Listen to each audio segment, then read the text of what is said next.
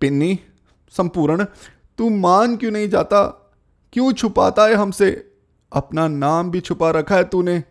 जैसे सत्या दिलशाद हो गई, तुझे भी किसी ने गुलजार बना दिया होगा।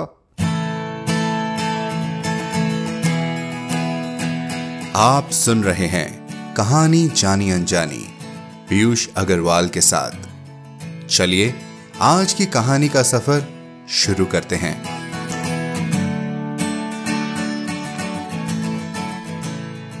नमस्कार दोस्तों, स्वागत है आपका कहानियों की दुनिया की एक और कहानी में, जिसे सुनाने आया हूं मैं आपका दोस्त पीयूष अग्रवाल। कहानियां आपको कैसी लग रही है उसके बारे में जानकर मुझे बेहद खुशी होती है।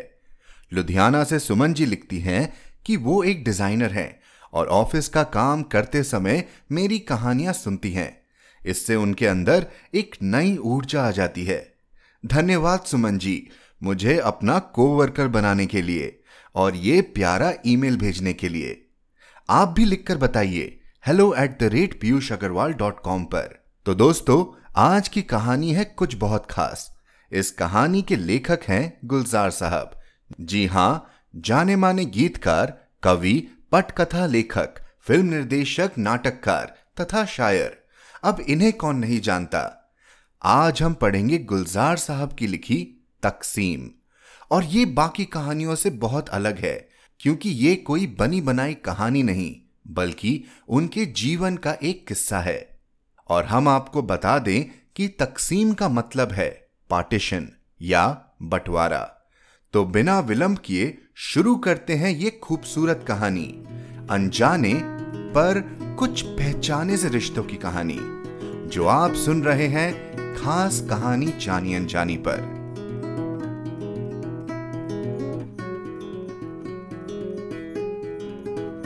तकसीम, गुलजार। अनुवाद शंभू यादव। जिंदगी कभी कभी जख्मी चीते की तरह छलांग लगाती दौड़ती है और जगह जगह अपने पंजों के निशान छोड़ती जाती है। जरा इन निशानों को एक लकीर से जोड़ के देखिए तो कैसी अजीब तहरीर बनती है। 84-85 की बात है, जब कोई एक साहब मुझे अमृतसर से अक्सर खत लिखा करते थे कि मैं उनका तकसीम में खोया हुआ भाई हूं। इकबाल सिंह नाम था उनका और गालिबन खालसा कॉलेज में प्रोफेसर थे। 2-4 खत आने के बाद मैंने उन्हें तफसील से जवाब भी दिया कि मैं तकसीम के दौरान दिल्ली में था और अपने माता पिता के साथ ही था और मेरा कोई भाई या बहन उन फिसादों में गुम नहीं हुआ था। लेकिन इकबाल सिंह इसके बावजूद इस बात पर बजिद रहे कि मैं उनका गुमशुदा भाई हूं और शायद अपने बचपन के वाकयात से नावाकिफ हूं या भूल चुका हूं। उनका ख्याल था कि मैं बहुत छोटा था जब एक काफिले के साथ सफर करते हुए गुम हो गया था। उन लोगों ने बताया नहीं मुझे, या मैं उनका इतना एहसानमंद हूं कि अब कोई और सूरत हाल मान लेने के लिए तैयार नहीं। मैंने यह भी बताया था उन्हें कि 1947 में इतना कम उम्र भी नहीं था, करीब 11 वर्ष की उम्र थी मेरी। लेकिन इकबाल सिंह किसी सूरत मानने के लिए तैयार नहीं थे। मैंने जवाब देना बंद कर दिया। कुछ अरसे बाद खत आने भी बंद हो गए। करीब 1 साल गुजरा होगा कि बंबई की एक फिल्मकार साई परांजपे से उनका एक पैगाम मिला। कोई हरभजन सिंह साहब हैं दिल्ली में, मुझसे बंबई आकर मिलना चाहते हैं। मुलाकात क्यों करना चाहते हैं इसकी वजह सही नहीं बताई, लेकिन कुछ भेद भरे सवाल पूछे जिनकी मैं उनसे उम्मीद नहीं करता था। पूछने लगी, तकसीम के दिनों में तुम कहाँ थे?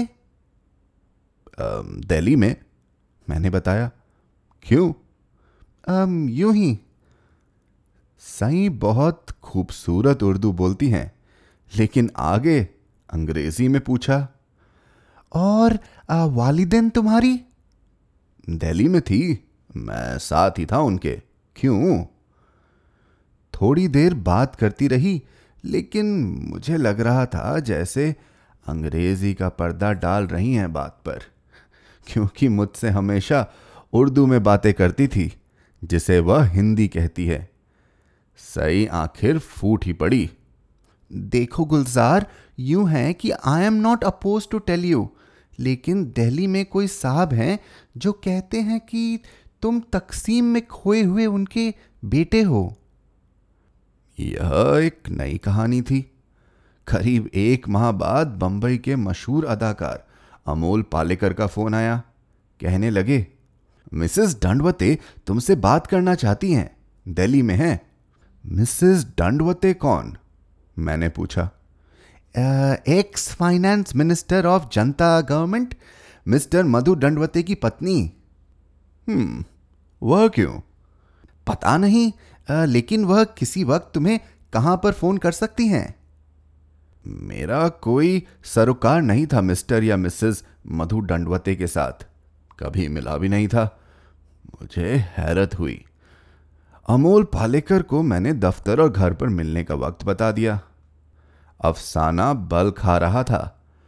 मुझे नहीं मालूम था यह भी उसी सई वाले अफसाने की कड़ी है, लेकिन अमोल चूंकि अदाकार है और अच्छा अदाकार अच्छी अदाकारी कर गया और मुझे इसकी वजह नहीं बताई, लेकिन मुझे यकीन है कि वह उस वक्त भी वजह जानता होगा।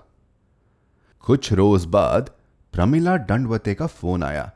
उन्होंने बताया कि दिल्ली से एक सरदार हरभजन सिंह जी बंबई आकर मुझसे मिलना चाहते हैं, क्योंकि उनका ख्याल है कि मैं तकसीम में खोया हुआ उनका बेटा हूँ। वह नवंबर का महीना था, इतना याद है। मैंने उनसे कहा, मैं जनवरी में दिल्ली आ रहा हूँ इंटरनेशनल फिल्म उत्सव में। 10 जनवरी में दिल्ली में हूँगा, तभी मिल लूँगा। उन्हें यहाँ मत भेजिए। मैंने उनसे यह भी पूछा कि सरदार हरभजन सिंह कौन हैं। उन्होंने बताया जनता राज के दौरान वह पंजाब में सिविल सप्लाई मिनिस्टर थे। जनवरी में दिल्ली गया, अशोका होटल में ठहरा था।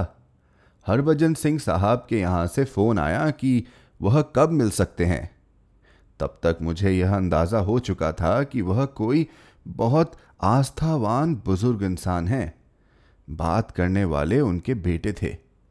बड़ी इज्जत से मैंने अर्ज किया, आज उन्हें जहमत ना दें, कल दोपहर के वक्त आप तशरीफ़ लावें, मैं आपके साथ चलकर उनके दौलत खाने पर मिल लूँगा। हैरत हुई यह जानकर कि सई भी वहाँ थी, अमोल पालेकर भी वहीं थे, और मेरे अगले रोज़ की इस अपॉइंटमेंट के बारे में वह दोनों जानते थे। अगले रोज़ दोपहर को जो साहब मुझे लेने आए वह उनके बड़े बेटे थे। उनका नाम इकबाल सिंह था। पंजाबियों की उम्र हो जाती है लेकिन बूढ़े नहीं होते। उठकर बड़े प्यार से मिले। मैंने बेटे की तरह ही पैरीपोना किया। उन्होंने माँ से मिलवाया। ये तुम्हारी माँ है बेटा। माँ को भी पैरीपोना किया। बेटे उन्हें दार जी कह के बुलाते थे। दूसरे बेटे, बहुए, बच्चे, अच्छा खासा एक परिवार था। काफ़ी खुला बड़ा घर। यह खुलापन भी पंजाबियों के रहन सहन में ही नहीं उनके मिजाज में भी शामिल है। तमाम रस्सी बातों के बाद कुछ खाने को भी आ गया, पीने को भी आ गया, और दार जी ने बताया कि मुझे कहाँ खोया था। बड़े सख्त दंगे हुए जी, हर तरफ आग ही आग थी और आग में झुलसी हुई खबरें। पर हम भी टिके ही रहे। जमींदार मुसलमान था और हमारे पिताजी का दोस्त था और बड़ा मेहरबान था हम पर, और सारा कस्बा जानता था कि उसके होते कोई बेवक्त हमारे दरवाजे पर दस्तक भी नहीं दे सकता। उसका बेटा स्कूल में मेरे साथ पढ़ा था, लेकिन जब पीछे से आने वाले काफिले हमारे कस्बे से गुजरते थे, ओए होए, तो दिल दहल जाता था। अंदर ही अंदर कांप जाते थे हम। जमींदार रोज सुबह और शाम को आकर मिल जाता था हौसला दे जाता था। मेरी पत्नी को बेटी बना रखा था उसने। एक रोज चीखता चिल्लाता एक ऐसा काफिला गुजरा कि सारी रात छत की मुंडेर पर खड़े गुजरी। हम ही नहीं, सारा कस्बा जाग रहा था। लगता था वही आखिरी रात है, सुबह प्रलय आने वाली है। हमारे पांव उखड़ गए, पता नहीं क्यों लगा कि बस यही आखिरी काफिला है, अब निकल लो, इसके बाद कुछ नहीं बचेगा। अपने मोहसिन अपने जमींदार से दगा करके निकल आए। वह रोज कहा करता था, मेरी हवेली पर चलो, मेरे साथ रहो, कुछ दिन के लिए ताला मार दो घर को, कोई नहीं छुएगा। लेकिन हम झूठ मूठ का हौसला दिखाते रहे, अंदर ही अंदर डरते थे। सच बताऊं, संपूर्ण काका ईमान हिला गए थे, जड़ें कांपने लगी थी। सारे काफिले उसी रास्ते से गुजर रहे थे। सुना था मियावली से होके जम्मू में दाखिल हो जाओ तो आगे नीचे तक जाने के लिए फौज की टुकड़ी मिल जाएगी। घर वैसे के वैसे ही खुले छोड़ाएं। सच तो यह है कि दिल ने बांग दे दी थी, अब वतन की मिट्टी छोड़ने का वक्त आ गया, कूच कर चलो। दो लड़के बड़े, एक छोटी लड़की 8 साल 9 साल की, और सबसे छोटे तुम। 2 दिन का सफर था मियावली तक पैदल। खाने को जिस गांव से गुजरते कुछ ना कुछ मिल जाता था। दंगे सब जगह हुए थे, हो भी रहे थे, लेकिन दंगे वालों के लश्कर हमेशा बाहर ही से आते थे। मियावली तक पहुंचते पहुंचते काफिला काफी बड़ा हो गया। कई तरफ से लोग आ आकर जुड़ते जाते थे। बड़ी ढांढस होती थी बेटा, अपने जैसे दूसरे बदहाल लोगों को देखकर। मियावली हम रात को पहुंचे।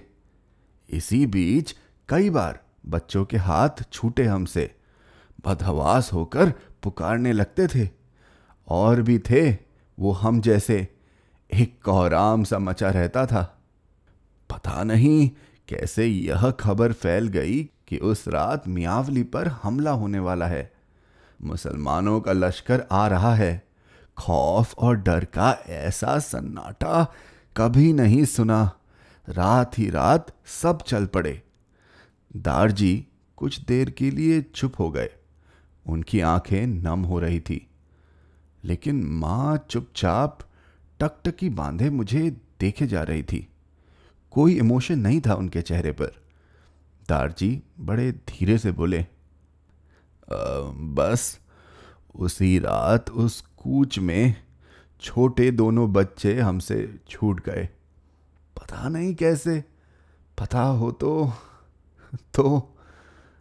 वह जुमला अधूरा छोड़कर चुप हो गए। मुझे बहुत तफसील से याद नहीं, बेटे बहुए कुछ उठी, कुछ जगहें बदल के बैठ गए। दारजी ने बताया, जम्मू पहुंचकर बहुत अरसा इंतज़ार किया, एक एक कैंप जाकर ढूंढते थे और आने वाले काफिलों को देखते थे। बेशुमार लोग थे जो काफिले की शक्ल में ही कुछ पंजाब की तरफ चले गए, कुछ नीचे उतर गए, जहाँ जहाँ जिस किसी के रिश्तेदार थे। जब मायूस हो गए हम तो पंजाब आ गए, वहाँ के कैंप खोजते रहे। बस एक तलाश ही रह गई, बच्चे गुम हो चुके थे, उम्मीद छूट चुकी थी। 22 साल बाद एक जत्था हिंदुस्तान से जा रहा था गुरुद्वारा पंजा साहब की यात्रा करने, बस दर्शन के लिए। अपना घर देखने का भी कई बार ख्याल आया था, लेकिन वह भली मानस हमेशा इस ख्याल से ही टूट के निढाल हो जाती थी। उन्होंने अपनी बीवी की तरफ इशारा करते हुए कहा, और फिर यह गिल्ड भी हमसे छूटा नहीं कि हमने अपने कस्बे के ज़मींदार का एतबार नहीं किया। सोच के एक शर्मिंदगी का एहसास होता था। बहरहाल हमने जाने का फैसला कर लिया और जाने से पहले मैंने एक खत लिखा जमींदार के नाम और उनके बेटे अयास के नाम भी। अपने हिजरत के हालात भी बताए, परिवार के सभी और दोनों गुमशुदा बच्चों का जिक्र भी किया, सत्या और संपूर्ण का। ख्याल था शायद अयाज तो न पहचान सके लेकिन जमींदार अफजल हमें नहीं भूल सकता। खत मैंने पोस्ट नहीं किया, सोचा वहीं जाके करूँगा। 20-25 दिन का दौरा है, अगर मिलना चाहेगा तो चाचा अफजल ज़रूर जवाब देगा। बुलवाए तो जाएंगे, वरना अब क्या फ़ायदा कब्रें खोल के, क्या मिलना है। एक लंबी सांस लेकर हरभजन सिंह जी बोले, वह खत मेरी जेब ही में पड़ा रहा, पन्ना जीमन माना ही नहीं। वापसी में कराची से होकर आया और जिस दिन लौट रहा था पता नहीं क्या सूझी, मैंने डाक में डाल दी। न चाहते हुए भी एक इंतज़ार रहा, लेकिन कुछ माह गुजर गए तो वह भी खत्म हो गया। 8 साल के बाद मुझे जवाब आया, अफजल चाचा का? मैंने चौंक कर पूछा। वह चुप रहे। मैंने फिर पूछा, अयाज का? सर को हल्की सी जुम्बिश देकर बोले, हाँ, उसी खत का जवाब था। खत से पता चला कि तकसीम के कुछ साल बाद ही अफजल चाचा का इंतकाल हो गया था। सारा जमींदारा अयाज ही संभाला करता था। चंद रोज पहले ही अयाज का इंतकाल हुआ था। उसके कागज पत्तर देखे जा रहे थे तो किसी एक कमीज की जेब में वह खत निकला। मातमपुरसी में आए लोगों में किसी ने वह खत पढ़ के सुनाया तो एक शख्स ने इत्तला दी कि जिस गुमशुदा लड़की का जिक्र है इस खत में, वह अयाज के इंतकाल पर मातमपुरसी करने आई हुई है मियावली से। उसे बुलाकर पूछा गया तो उसने बताया कि उसका असली नाम सत्या है। वह तकसीम में अपने माँ बाप से बिछुड़ गई थी और अब उसका नाम दिलशाद है। माँ की आंखें अब भी खुश्क थी, लेकिन दार जी की आवाज़ फिर से रुंध गई थी। वाहे गुरु का नाम लिया और उसी रोज़ रवाना हो गए। दिलशाद वहीं मिली, अफजल चाचा के घर। लो जी, उसे सब याद था पर अपना घर याद नहीं। हमने पूछा, वह खोई कैसे, बिछड़ी कैसे हमसे? तो बोली, मैं चल चल के थक गई थी, मुझे बहुत नींद आ रही थी। मैं घर के आंगन में तंदूर लगा था, उसके पीछे जाके सो गई थी। जब उठी तो कोई भी नहीं था। सारा दिन ढूंढ के फिर वहीं जाके सो जाती थी। 3 दिन बाद उस घर वाले आए तो उन्होंने अगाया। मियाँ बीवी थे। फिर वहीं रख लिया कि शायद कोई ढूंढता हुआ आ जाए, पर कोई आया ही नहीं। उन्हीं के घर नौकरानी सी हो गई। खाना कपड़ा मिलता था पर बहुत अच्छी तरह रखा। उसने फिर कुछ साल बाद, शायद 8-9 साल बाद, मालिक ने मुझसे निकाह पढ़ा के अपनी बेगम बना लिया। अल्लाह के फजल से 2 बेटे हैं। एक पाकिस्तान एयरफोर्स में है, दूसरा कराची में अच्छे ओहदे पर नौकरी कर रहा है। राइटर्स को कुछ क्लीशे किस्म के सवालों की आदत होती है जिसकी ज़रूरत नहीं। वह हैरान नहीं हुई आपको देखकर या मिलकर? रोई नहीं? नहीं, हैरान तो हुई लेकिन ऐसी कोई खास प्रभावित नहीं हुई, दार जी ने कहा। बल्कि जब भी सोचता हूँ उसके बारे में तो लगता है बार बार मुस्कुरा देती थी हमारी बातें सुनकर, जैसे हम कोई कहानी सुनाने आए हैं। उसे लगा नहीं कि हम ही उसके माँ बाप हैं। और संपूर्ण उसके साथ नहीं थी? नहीं, उसे तो याद भी नहीं। माँ ने फिर वही कहा जो इन बातों के दरमियान 2-3 बार कह चुकी थी। पिन्नी, संपूर्ण तू मान क्यों नहीं जाता? क्यों छुपाता है हमसे? अपना नाम भी छुपा रखा है तूने। जैसे सत्या दिलशाद हो गई, तुझे भी किसी ने गुलजार बना दिया होगा। थोड़े से वक्फे के बाद फिर बोली, गुलजार किसने नाम दिया तुझे? नाम तो तेरा संपूर्ण सिंह है। मैंने दारजी से पूछा, मेरी खबर कैसे मिली आपको? या कैसे ख्याल आया कि मैं आपका बेटा हूं? ऐसा है पुत्र, वाहेगुरु की करनी 30-35 साल बाद मिल गई तो उम्मीद बन गई। शायद वाहेगुरु बेटे से भी मिला दे। इकबाल ने एक दिन तुम्हारा इंटरव्यू पढ़ा किसी पर्चे में और बताया कि तुम्हारा असली नाम संपूर्ण सिंह है और तुम्हारी पैदाइश भी उसी तरफ की है, पाकिस्तान की। तो उसने तलाश शुरू कर दी। हाँ, मैंने यह नहीं बताया तुम्हें कि उसका नाम इकबाल अफजल चाचा का दिया हुआ था।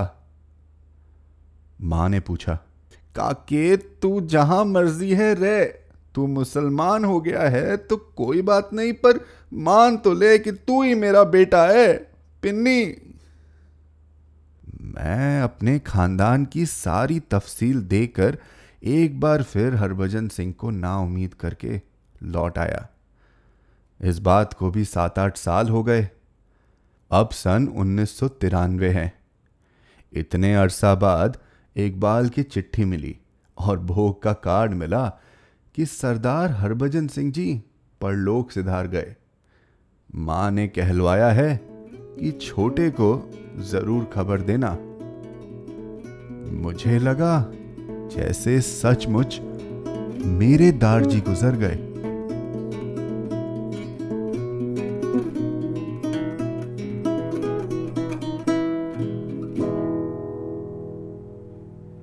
तो दोस्तों, कैसी लगी आपको आज की कहानी? अगर आप लेखक की जगह होते तो क्या आप अपना पाते अनजाने पर अपने से ऐसे रिश्तों को? हमें जरूर लिखकर बताएं hello@piyushagrawal.com पर।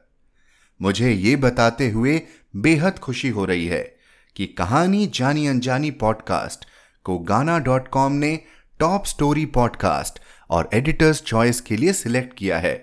ये सब आपके प्यार और साथ के कारण हो पाया है। उम्मीद है हम ऐसे ही नई बुलंदियों को छूते रहेंगे। गाना.com या जहां भी आप ये पॉडकास्ट सुन रहे हैं, हमें फॉलो या सब्सक्राइब करना ना भूलें। इसी नोट पर मैं आपसे विदा लेता हूं। हर शुक्रवार आप तक नई कहानियां लाने का श्रेय मैं अपनी टीम को देना चाहूंगा। आज के एपिसोड की प्रोड्यूसर हैं देवान्शी बत्रा।